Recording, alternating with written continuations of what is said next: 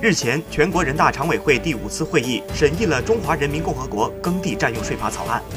草案明确，占用耕地建房等将缴纳耕地占用税。各地区耕地占用税的适用税额由省、自治区、直辖市人民政府在税额幅度内提出，适用税额的平均水平不得低于国务院规定的平均税额。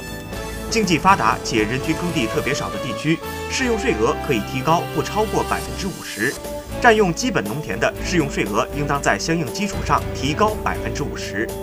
另外，对军事设施、学校、幼儿园、社会福利机构、医疗机构占用耕地免税；